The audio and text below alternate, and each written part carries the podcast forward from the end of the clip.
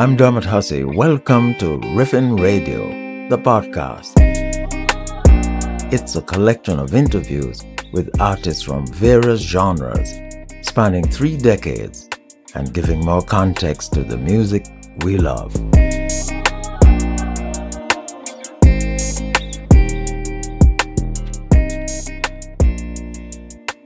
1959 in Jamaica was the beginning of two subsequent legends, Island Records and its founder, Chris Blackwell. In the early 60s, both label and founder moved to London, where, as they say, the rest is history.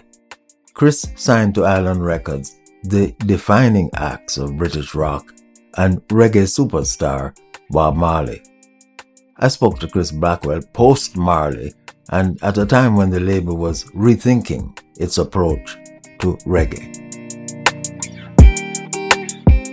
Chris, a recent press report suggested that Island Records had lost interest in reggae after being the premier reggae company in terms of international promotion. Is that really true? Um, no, it's not. It's not true. It's, it's, what, what is true is that is there's not the same amount of um, of recording and new talent emerging from Jamaica as there was a few years ago.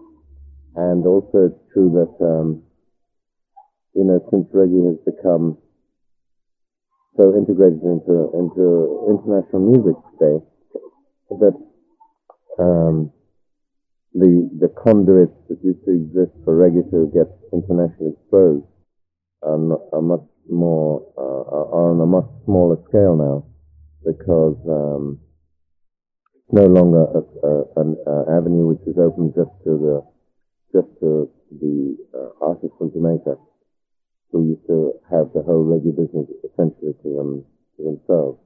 It's now become an internationally accepted music, and um, people from all over the world are now perform, uh, performing songs with this uh, rhythm, thereby making it much more competitive.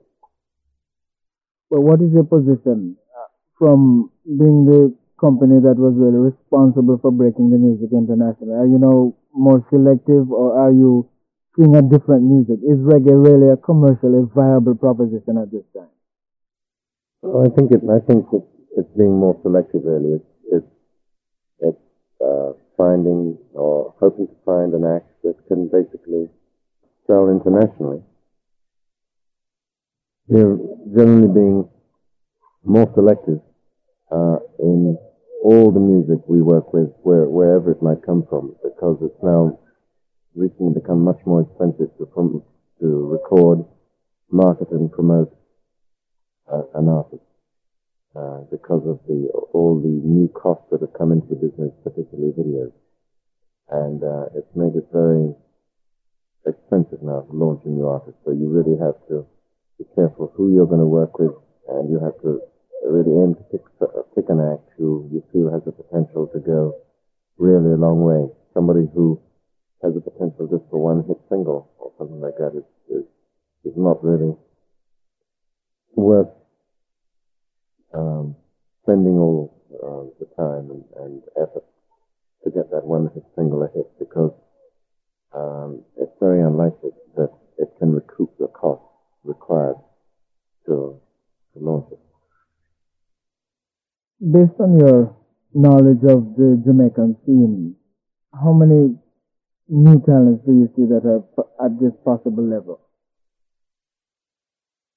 Well, um, we're, we're not talking about the people who have a name. For example, Burning Spear or Third World or Cook or Gregory I, all these people are internationally known. You know, that's what that whole first reggae uh, thrust did was was put all these people as sort of well-known names in the international music world, and I think that there will always be tours to present those acts. And should any of them come up with a hit record, that hit record could, you know, widen their whole potential uh, an enormous amount. In other words, those names are known. All, all any of them need to do is come up with a, with a, with a great record, and they, they would have immediate acceptance. talking now in terms of new artists and new talent coming up, I haven't really as yet seen or heard anybody that I that I felt can really um, have the potential to go all the way. Um, and uh, that's why there really hasn't been anybody recently that we have signed from Jamaica. We're, we're very much still working on uh, Ini Kamoze, who, who Sly and Robbie we've been working with for a couple of years, and I'm, I'm very enthusiastic about him. Um, we also picked up one, one song from an act called Deadlock Self Limited, which again I think could have potential. It's hard to say immediately, but I think could have potential. They seem to be uh, a good team. These two guys. One one is a very good uh, musician, and the other one is, seems to be a good lyricist. And they and they seem that they could have the potential to uh, to go. It depends a lot on how strong their material is and how much they're able to um, sustain the quality of it. What about the nature of the music itself? Is hardcore reggae going to be able to get across to that kind of market which is more competitive, more demanding, or do we have to see a change in not only the lyrical content but the, the kind of music that we present? No, I think the I think the hard hardcore reggae has a better sound it, even though it may appear to be more um, different in sound to the kind of records you hear as hits. At least it is something that is definitely maintained um, well, it's, it's, something that definitely maintains its originality and its specific style and, and its specific Jamaicanism in it, um, which is hard to to achieve by uh, by any other sort of musician. Um, I think it's really really the lyric. I think I think if the lyrics can be can have more international appeal, I think that's the one singular thing that all these other acts who got into reggae rhythms um, had, and that's why they succeeded so much, is that their lyrics could relate to any and everybody. They weren't so narrow in their perspective. Why is it that so many of the major companies outside of, say, CBS, Elektra, EMI, have stayed away from reggae? They don't seem to be as enthused or as interested as, say, the independent companies like yourself and the ones that are based in, in North America, the Shanachies, the Heartbeats, the Ras Records? Well, it's extremely difficult, really, to work with uh, reggae music as compared to working with a um, with a excuse me. Um, it, it's it's much more difficult to work with a reggae band who live in Jamaica than it is to work with a, uh, you know, band of musicians who live in New York or whatever city any of these companies are based. It's much, much, much more complicated. You know, you have to, just the logistics of trying to get somebody together to do a television show if something should uh, emerge at a very short notice or a radio interview or a photo session. All the kinds of things that you'd like to be able to pick up the phone and say, listen, we should do this today or tomorrow because suddenly a gap might take place in the TV show and they ring up and say, do you have anybody can fill this gap? It's just an awful lot easier. Plus, plus, of course, you know, just communication in terms of telephone and telex and airfares or, you know, if, if, if you want to show your band off, you know, and, and get press and get people to come and see it, you have to provide all the airfares and get visas, etc., etc., to get somebody from, you know, bands from Jamaica into America. Or alternatively, you have to fly everybody down here. It's just, it's just, if you look at it on a straightforward business basis, it doesn't make straightforward business sense. You know what I mean? The people who've got into the music gotten into it because they like it. You know, the independents uh, are in that business because they really like the music. They love the music. Uh, in the case of um, EMI, they there was one person working at EMI who liked reggae music. He's now no longer at EMI. He's gone off to another company, and that other company won't really let him sign reggae music because he's on more stringent controls there. CBS signed Jimmy Cliff, who's really uh, international star, really. Somebody who's been around with us for a long, long time and proved himself over and over again. And so his contract was available and they signed him, and I think they're they're working out pretty well. Um, well, the Third World? Third World, I haven't really followed what's happening in Third World because I just think that, that uh, somehow you somehow they are not quite in the same idiom as what called you know reggae. I don't know. It's hard to describe them. They seem to sort of stand on their own. In fact, I, I get the feeling that CBS is sort of anxious to take off a reggae label off of Third World and perhaps categorize them in an R R&B situation. Like, you know how America is with these categories. Well, the thing is that is that you sell music in America by getting it played on the radio, and you can sell a certain amount of music in America by word of mouth or by a following, uh, with, without any radio. But that can take you up to maybe hundred thousand records. To get above hundred thousand records, you really need radio play. You need to be in the regular system that exists for marketing and promoting records, which is radio and press and television and videos and stuff like that. And once you're in that system, uh, unless you're selling, uh, you know, quarter of a million records or over for a major company, they they they will drop you because they lose money on on, on, on an act unless they're selling more than that. And I feel that with Third World, they feel they have the potential to really have big R&B records, American sounding type records, because they're the big hits they had, you know, eight or nine years ago, had a had a feel of reggae to it, but really it was a funk record. Well, where do we go from here in terms of obviously the music is at a new level. For instance, in the beginning, when you had many artists signed to, to Island Records, you were still interested in the career development of an artist. Yet, I believe because of having so many reggae acts signed to Island, a great many people got neglected. Bob Marley was obviously the focus. He was he was a real hot property at the time. Do you think that was in in a sense a weakness on your part, or was it a question that of the time? Well, I think that it was a time where everybody was getting their opportunities to make the record. There was a huge interest in reggae, and um,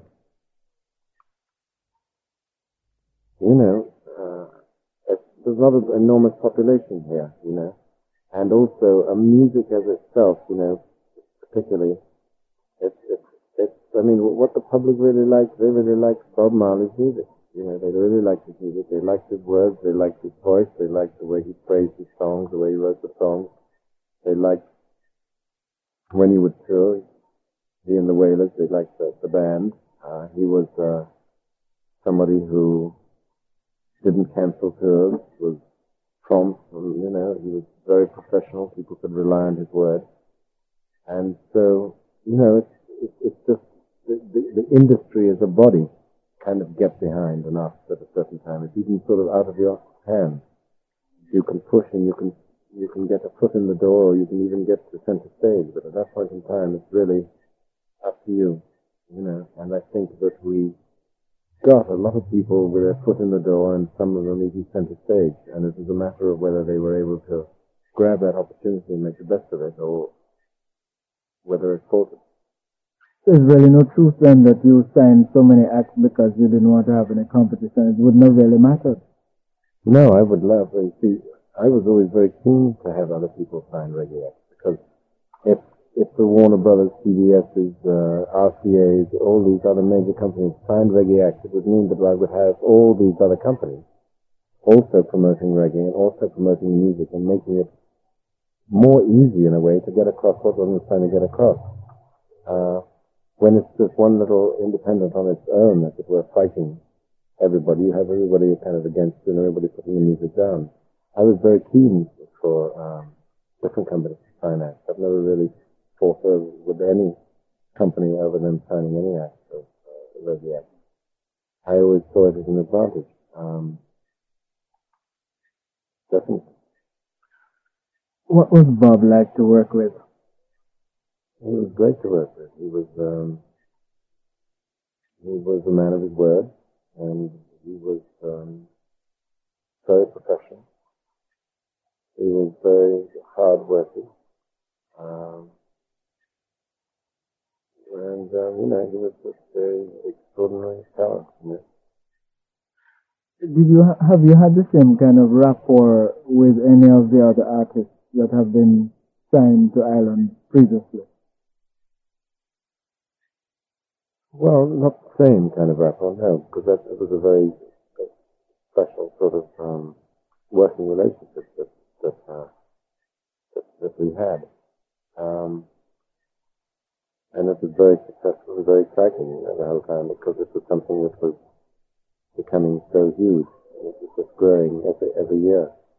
Um, and that's always really exciting. But I've certainly worked very closely with a lot of other acts. But that's fine over the years. You recently diversified into into film.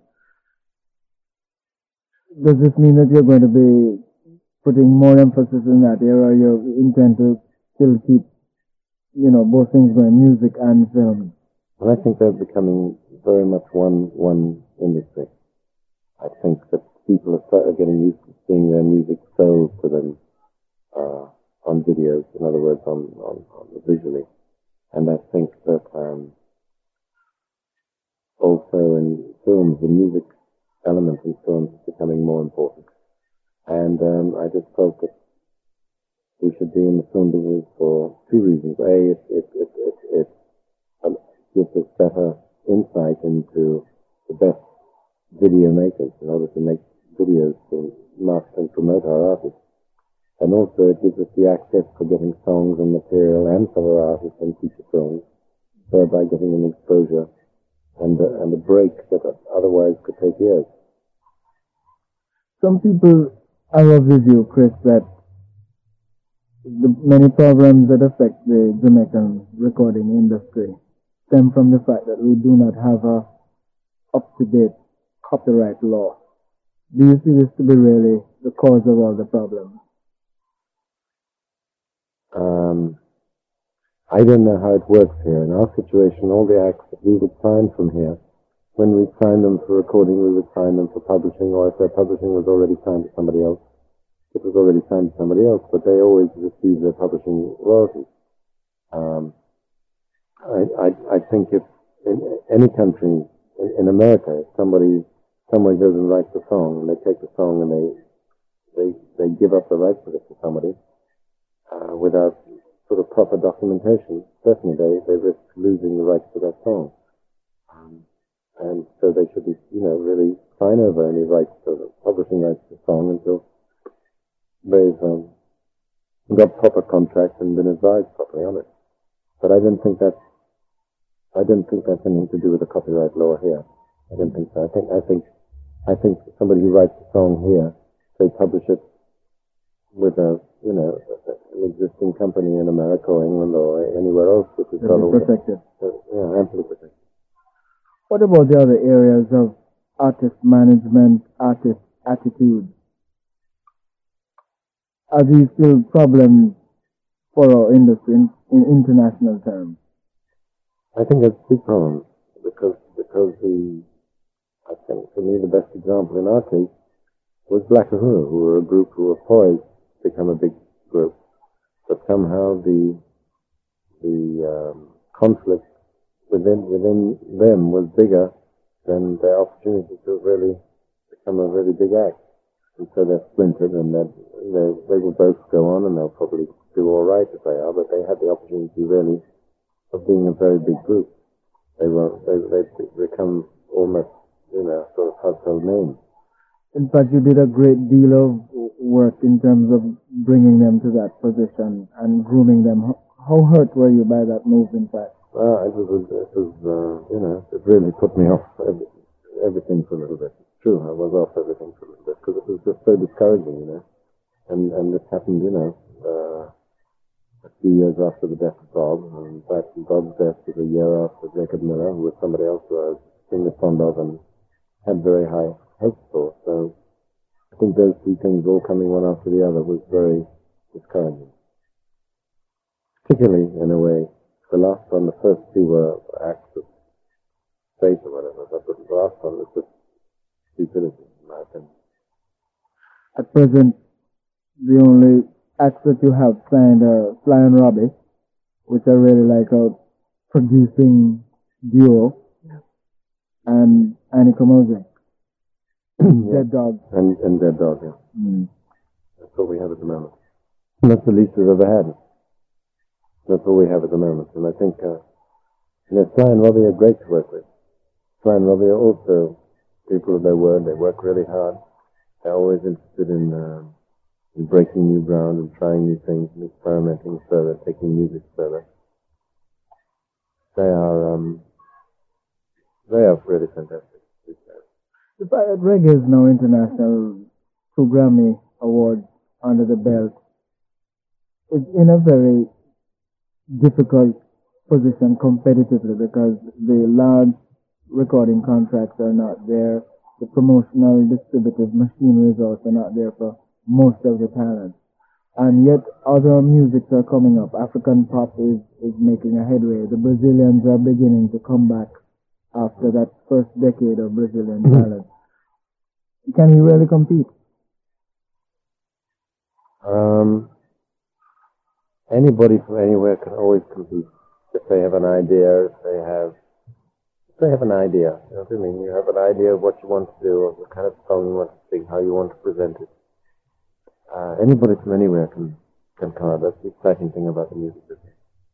You know, the more left field, the you know, the better in a way. I think the, the biggest danger is to try is to kind of sit down and say, okay, now what kind of stuff should I be recording or what should I be writing? What's selling? And this guy did well writing this kind of song, so maybe I should write a song like that. I think if you take that approach, you have little or no hope from here. You can, you can maybe do, take that kind of approach if you're in New York. Because if you're in New York and you can try and make a record that sounds something that's on the radio, you're there and you can maybe market and sell it to, uh, to, to, you know, to the, the, the machine that exists there. So that machine that would accept a record like that wouldn't, wouldn't want it coming from Jamaica. It's too complicated. So if you're coming from Jamaica, you have to come with something which is different, something which is individual. And you have to remember, you see, is that, is that Jamaica was the, the inspiration for almost all the music, black music we're hearing today. All the rap music came out of Jamaica. All the dub music came out of Jamaica. All these special mixes and versions and everything all came out of Jamaica.